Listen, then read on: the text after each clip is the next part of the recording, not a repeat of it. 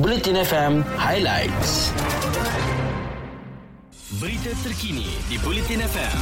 Sumber daripada Harian Metro, Berita Harian, Free Malaysia Today, Utusan Malaysia dan Kosmo. Polis Diraja Malaysia sudah memperoleh notis merah terhadap ahli perniagaan dalam buruan Datuk Seri Niki Liao Sun Hee dan Lau Tek Jo atau Jolo daripada Polis Antarabangsa Interpol. Ketua Polis Negara Tan Sri Akril Sani Abdullah Sani berkata ada dua kategori notis merah yang dikeluarkan Interpol iaitu kategori boleh dipaparkan untuk makluman awam dan satu kategori lagi dihadkan akses kepada agensi penguatkuasa sahaja.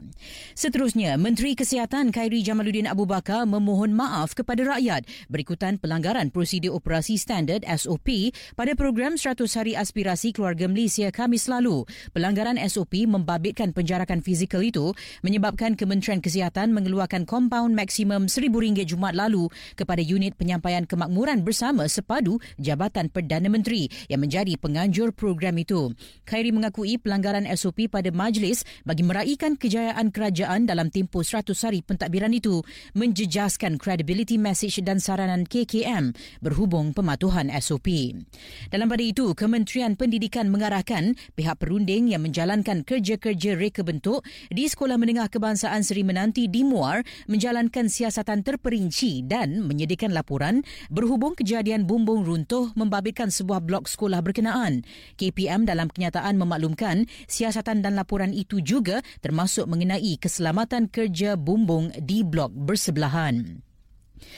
dan masalah buli yang masih berlaku di pelbagai institusi pendidikan berpunca daripada beberapa faktor termasuk tanggapan bahawa ia adalah sebahagian daripada tradisi pelajar khususnya di institusi berasrama. Faktor lain didakwa turut menyumbang kepada gejala itu ialah pihak pengurusan institusi terbabit cuba melindungi reputasi mereka dan campur tangan atau pengaruh golongan kayangan.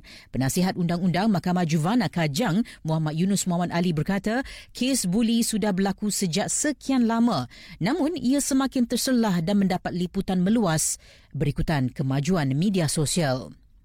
Baik ketahui keputusan terkini pilihan raya Sarawak pada 18 Disember ini di myundi.com.my. Berita sukan di Bulletin FM.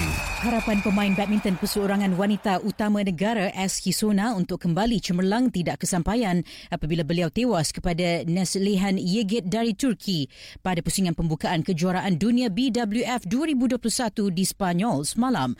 Pemain nombor 28 dunia itu hanya memerlukan 37 minit untuk mengetepikan cabaran Kisona yang berada di kedudukan 58 dunia 21-14, 21-15 pada perlawanan yang berlangsung di Palacio de los Deportes Carlina Marin. Perlawanan semalam merupakan penampilan Kisona yang pertama selepas hampir dua bulan berehat selepas menjadi mangsa serangan rasis di media sosial berikutan kekalahannya kepada pemain nombor tiga dunia Akane Yamaguchi dari Jepun di perlawanan separuh akhir Piala Sudirman di Finland pada Oktober.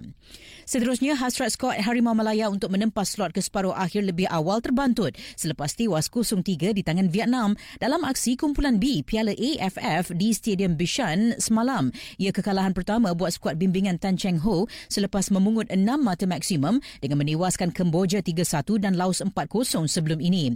Ini bermakna pertemuan terakhir menentang Indonesia di Stadium Nasional Singapura bakal menjadi penentu hala tuju pasukan ke peringkat seterusnya.